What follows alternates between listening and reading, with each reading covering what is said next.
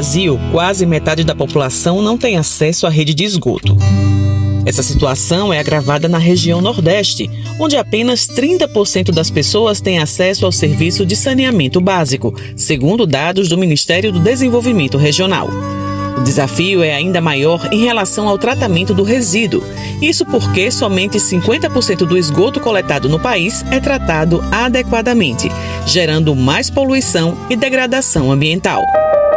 Nesses casos, o reaproveitamento da água de esgoto tratada é uma das principais alternativas para a preservação do meio ambiente, sobretudo de mananciais de rios. Na Universidade Federal de Sergipe, pesquisadores estão avaliando o reuso da água de esgoto em uma plantação de palma forrageira. A pesquisa é desenvolvida na Estação de Tratamento de Esgoto Sanitário da Companhia de Saneamento Básico de Sergipe, DESO, em Nossa Senhora das Dores, município localizado na região do Médio Sertão Sergipano. O coordenador do projeto Reuso de Água Residuária do Semiárido é o professor do Núcleo de Engenharia Agronômica do Campus do Sertão, Marcos Eric Brito. Um dos principais problemas no semiárido é essa disponibilidade hídrica.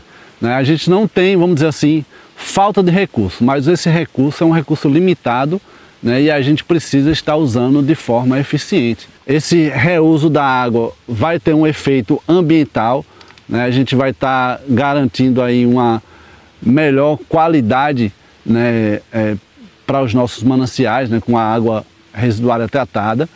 Além de estar tá aumentando a disponibilidade hídrica, a gente vai estar também produzindo a forragem que vai ser usada para a produção de animais, né, animais domésticos para produção de leite, produção de carne, que é o grande potencial né, agrícola da nossa, da nossa região, da região semiárida aqui. Experimento analisa os efeitos da reutilização da água tratada no plantio de três tipos de palmas. A doutora em engenharia agrícola, Monalisa Soares, aponta quais são os tipos de palma e explica como a iniciativa pode apontar soluções para o homem do campo. A gente cultiva aqui três variedades de palma: a orelha de elefante mexicana, a baiana, que o pessoal também conhece como ipa sertânia, e a miúda. A miúda é um pouco mais conhecida porque é um pouco mais cultivada no estado, mas a orelha de elefante e a baiana são um pouco cultivadas. Como, por exemplo, a baiana, a gente já está vendo alguma resposta dela a esse calor iminente que veio surgir depois do final das chuvas. Também a questão da irrigação, a gente tem uma parcela que está sendo irrigada com esgoto e outra que não está sendo irrigada. E com isso a gente vê a resposta da irrigação para a palma e a questão de adubação. Parte da, do plantio vai ser adubado com adubação mineral e parte não vai ser adubado. Assim a gente consegue isolar os fatores e avaliar a resposta de um plantio é, irrigado com água residuária em relação ao plantio cultivado aos modos convencionais. E como a água que sai das residências chega ao plantio de palma? É o que explica o coordenador regional de redes da DESO, Tiago Silva todo o esgoto do município de Nossa Senhora das Dores é direcionado para a estação elevatória. Essa estação elevatória ela tem bombas robustas que recalcam esse efluente até a ET, é a estação de tratamento de esgoto. Na ET, ela passa pelo processo do gradeamento, que é um tratamento primário, retendo sólidos grosseiros, posteriormente retendo a areia e direcionando ao DAFA, que é o digestor anaeróbio de fluxo ascendente. O efluente aqui sai do DAFA, na saída do DAFA, ele vem diretamente para a lagoa de estabilização. Posteriormente, filtro. Depois do filtro, vai para a cloração, onde é inserido cloro para eliminar os patógenos, no caso, os coliformes fecais. Após passar pela análise de parâmetros de segurança, a exemplo da cloração, a água é utilizada na plantação. Essa etapa de controle de qualidade é acompanhada pelo estudante de engenharia agronômica da UFES, Pablo da Silva. Essa água inicialmente seria devolvida à natureza, então nós captamos parte dela para destinar é, à produção de palma, à produção agrícola. Essa água tem um uso programado e destinado à palma.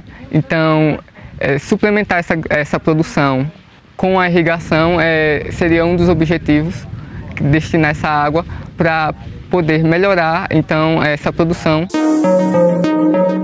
pesquisa começou no ano passado, em parceria com o Instituto Nacional do Semiárido, o Ministério do Desenvolvimento Regional, Companhia de Saneamento Básico de Sergipe e as Secretarias de Agricultura do Estado de Sergipe e do município de Nossa Senhora das Dores.